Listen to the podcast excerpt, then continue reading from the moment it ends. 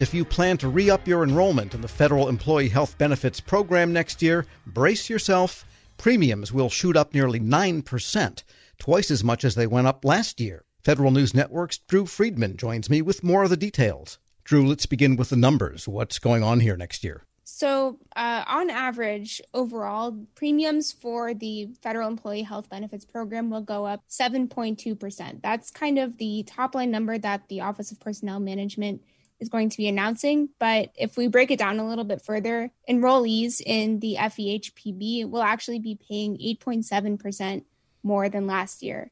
That's basically it. When you break it down, there's this formula where it depends on what the enrollee contributes versus the portion that the government contributes as well. So, again, 8.7% for participants, and the government will be paying 6.6% more. And Tom, I should mention this is actually the largest single year increase that we've seen since 2011. So it's been more than a decade since we've seen such a stark increase in rates for healthcare premiums. And in 2011, there was no inflation. Now there is inflation. And when OPM rolled out this happy news, what did they cite as behind these jumps in premiums? So the jump in cost, they said it was largely due to some changes and some differences from the COVID 19 pandemic. At the start of the pandemic, a lot of people were only going to see a doctor if they really needed to. So the use of a lot of elective FEHBP benefits dropped off pretty significantly. So that resulted in a lower average increase over the past couple of years. But now we're a couple years into the pandemic. People are more comfortable going out, getting elective coverage, stuff that they don't necessarily need, but maybe want. So we're seeing a lot of the costs of that going up. There's also a lot of these costs going toward treating people who get COVID 19. So that makes the cost go up even more.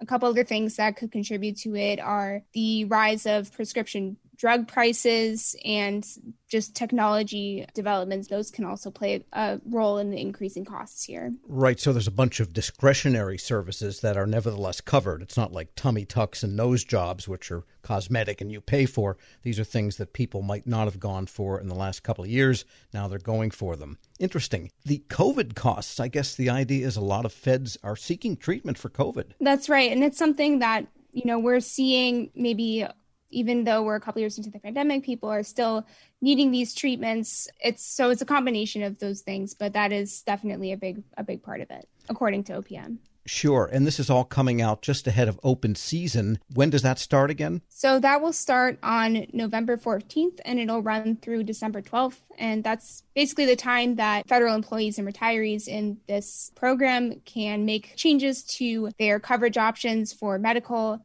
dental, and vision. There's a lot of plan options available, and basically they have that time to sure. look through and you know think about what changes they want to make. And traditionally, very few feds or a low percentage of enrollees actually change their coverage from year to year, even though OPM and all of the experts, the Walt Francises out there say, really take a look at this because you can save some money. What have those percentages been? And did OPM think, you know, maybe more people are going to look more closely given these rise in premiums? Typically, we see just about 5% of enrollees in the program make changes to their plan during open season. That's something in the past that OPM has said that they want there to be more of. Also, federal unions, other organizations pushing for people to change their benefits. These numbers are just came out, and so it's very new. But with such a high percentage increase this year, we might see the numbers change a little bit more. It's hard to say, but that's something that we can look out for coming up. And what about the number of options? I mean, federal employees have more choices than almost anyone in the nation.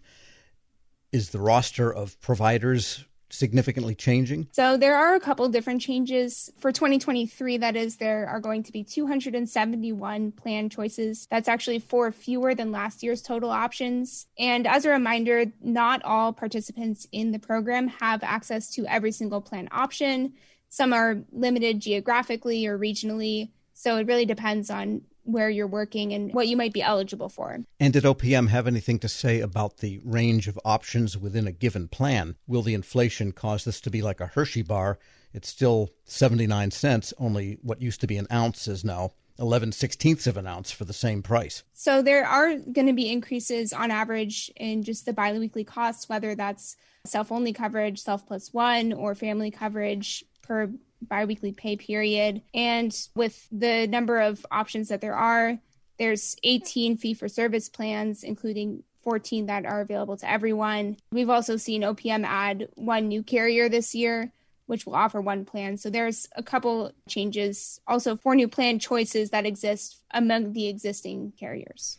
And have you checked in? I mean, this is all just came out. What are the unions saying? Do you have any sense of what people are saying about this at this point? So, from the National Treasury Employees Union, National President Tony Reardon said that, you know, there might be some sticker shock, as he called it, for federal employees this year, but it is something that is pretty much on par with other large employers in the private sector. So, you know, it's it's something that's it's going up for everyone. It's not just the federal government, but NTEU and Tony Reardon there he they're encouraging members uh, to prepare for those increases and just kind of you know once the open season starts to just really evaluate all the plan options that they have. And besides taking care of everything from, you know, your neck to your feet, dental and vision comes up every year as a question. Any changes, any additions people should be aware of coming up for 2023? A couple small changes there. It's much less in comparison to this big 8.7% jump for health premiums. In comparison,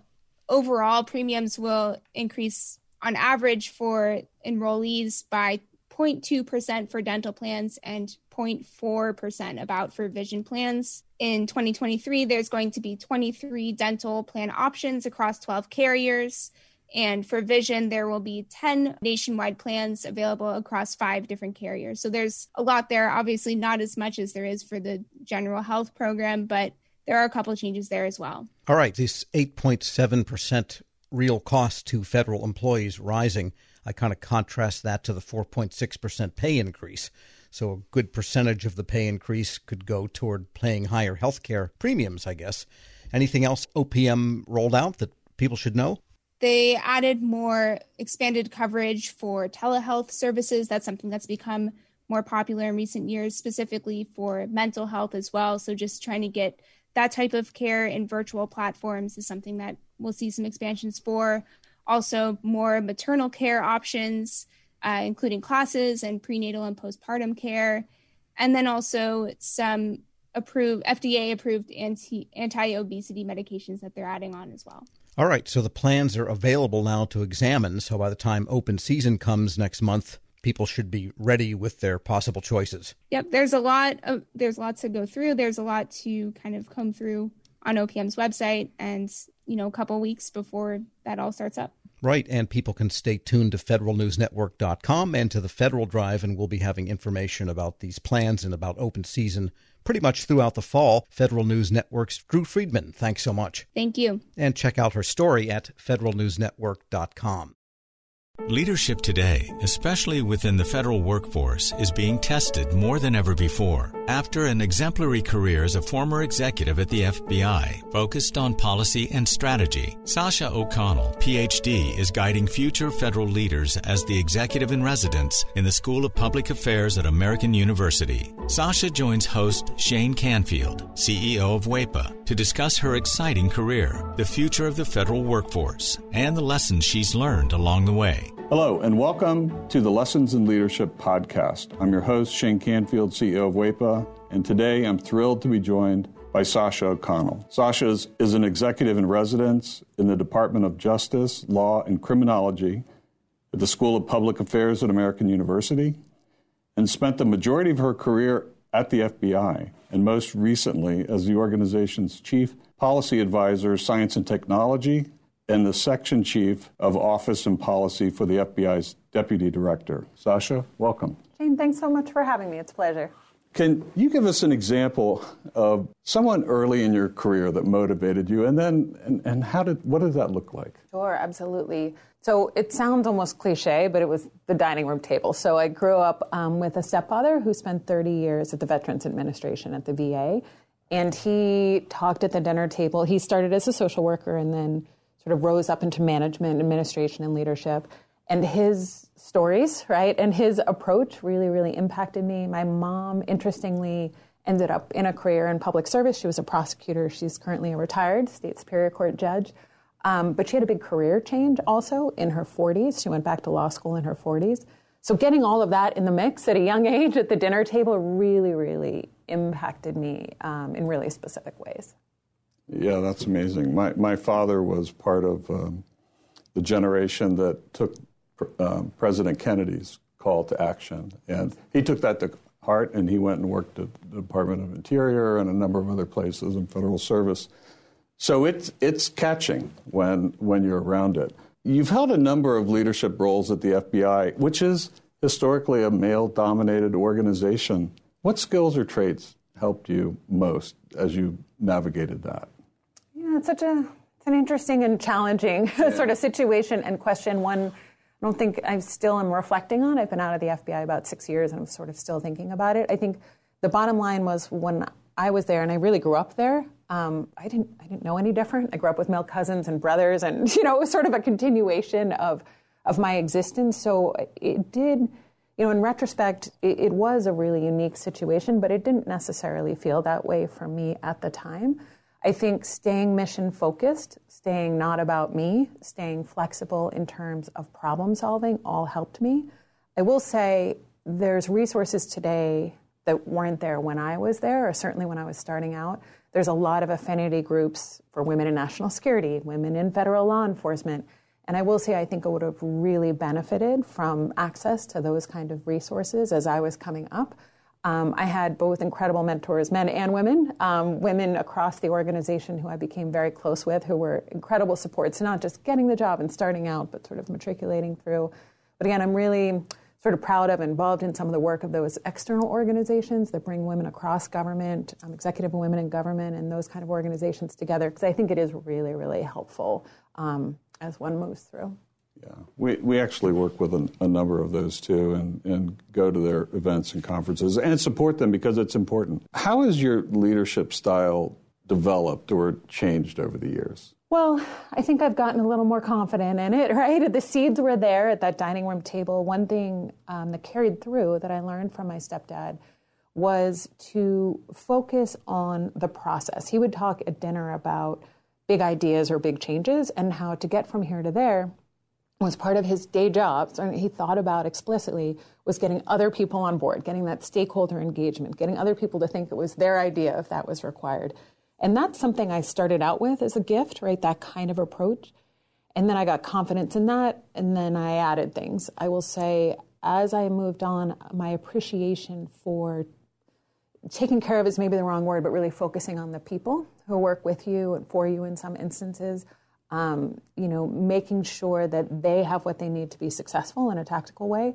But then also something I definitely learned at the FBI as I went along is, you know, the importance of creating an environment that is supportive and inspiring. You know, we joke about it, but food has played a pretty serious role um, in my leadership style over time. Um, I learned from great mentors. I worked with Bill Estevez at the FBI, who had a full scale cappuccino maker at his cubicle, right, and would host coffee hour, and you'd see the steam rising across the cubicles. Um, I worked with a, a, great friend who used to carry hot frittatas for breakfast celebrations or on the on the metro, right, in one of those sort of coolie bags. Um, and so I, have sort of, I think it's been additive in terms of learning, gaining confidence in my approach, and then adding these pieces as I go that I've certainly learned from mentors and colleagues. And clearly, you never let anything get in your way. You were mission focused, as you mentioned, and you just got the job done no matter what was in front of you. Well, I wish I wish and it was it was that easy. I mean, I think we had a lot of success.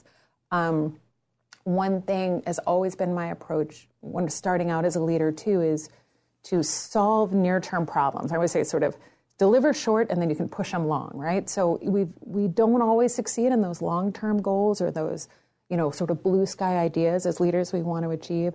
Um, but we deliver on those short-term pieces, right? And you get that buy-in from the stakeholders, and then often you can push toward those bigger dreams, hopes, aspirations, and goals. Um, I would like to say I was 100% on both fronts. I'm not sure your characterization is 100% accurate there, but I'll take it um, in this in this sense. Looking back, what, what's one piece of advice you might have given your younger self when you first started?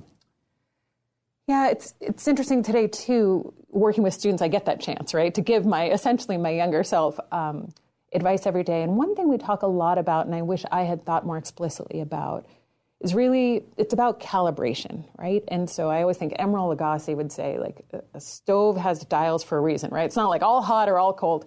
And I think it's the same here. In some ways, in my career, I had to learn to tone it down, right? And to, you know, certainly at the FBI, sometimes you need to take that back seat at a meeting and wait to be invited to the table. And that's really the appropriate way to build rapport, relationships, and trust. Other times, I needed to learn to tune it up, right? To up the volume a little bit. Um, I had a wonderful boss, Dave Schlendorf, who we were in a meeting together with big bosses at the FBI once, and I was working for Dave. And we left the meeting and we were walking back to the office, and I made a point. I don't even remember what the point was now. And he stopped in the hall and said, Why didn't you say that in the meeting? You're not helping me, right? Telling me this now. Now I have to go back and fix this. And I re- realized so, well, sometimes you have to tone it down, sometimes you have to tone it up. And that modulation, that sort of volume control about when to lean in and out, if you will, um, that's, you know, even just thinking about that explicitly for folks starting out, I think is really helpful because it's not one size fits all. Right. I, I totally agree and understand that. It isn't one size fits all. And a lot of leadership is described in bumper stickers, sayings, and I don't think that's realistic. I think it's situationally dependent, and you have to be self aware and aware of your circumstances to adjust. That's well said. You're training the next generation, or helping to train them, federal leaders through AU's School of Public Affairs. How, how do we encourage, how do you encourage young people to answer the call of federal service? You know, I'm so lucky at AU. We, we draw in, right, students who are primed for this um, and who are passionate when they walk in our doors. Even with that population, you know, there, there are headwinds, right? USA jobs, right? Just even getting educated, these pieces. So, so helping with that is a whole set of work. I'm also really passionate about, as you point out, reaching out to a diversity of folks who haven't even thought about these careers as careers. I had a conversation with a young woman the other day, and she was talking about law school. Is I'm, I'm fully supportive of law school, and I said, "Have you ever thought about a career in, in federal service?" And she said, uh, "Isn't that for old people?" I said, uh, um, "Okay." So you know, I mean, there's an education to do, right? Clearly, she's never seen the softball leagues, you know, down on the mall or kickball or any of the fun we all have in town, where we certainly did when we were younger, but I, I really try, again, podcasts like this and other venues to put myself out there and really talk about what it's like, the opportunities I had at the FBI to be in the middle of the mission space, and to explain that the federal government needs all kinds of skills, right? And diversity of thought, right? And diversity of people. So, so there's that sort of working with the group that's primed for us, and we need to help them get over those barriers, get in, and then stay and stay um, engaged and passionate and then there's reaching those new audiences. And there's a lot of work both places, but it's a lot of fun to work with young folks who are passionate about it. So I'm really lucky in my current job. And career civil service is a great path if somebody wants to take it. Our board is 100% SES level career civil servants. They are all dedicated. They have a real passion for what they're doing. They could go work anywhere, but they choose federal service. And there's no place, I always tell young folks who ask me about it, there's no place you're going to get the level of responsibility quickly as you do in federal service, right? And and yes, sometimes things move slow. It's supposed to move slow, right? We talk about the reasons for that too. But there's there's really no other industry. Maybe some startups you might get this experience, but really where you can be in the middle of mission space, whether you're passionate about the environment or national security or healthcare, you know, public health and you're going to get in there quickly um, and you're going to get in the mix and get exposure, experience, and opportunity for impact that's really unlike any other career. Perfect. Well, thank you, Sasha, and thanks to everyone for listening. I'm Shane Canfield, and this has been the Lessons in Leadership podcast. Talk to you next time. Reconnect with a carpool or vanpool. Even if you're commuting just a few days a week, Commuter Connections can match you with others that live and work near or at the same place as you. Prefer taking the bus or train? There's never been a better time to reconnect with transit. Plus, you have the added comfort of knowing Guaranteed Ride Home is there for any unexpected emergency for free. For more options, visit commuterconnections.org or call 1 800 745 RIDE. Some restrictions apply.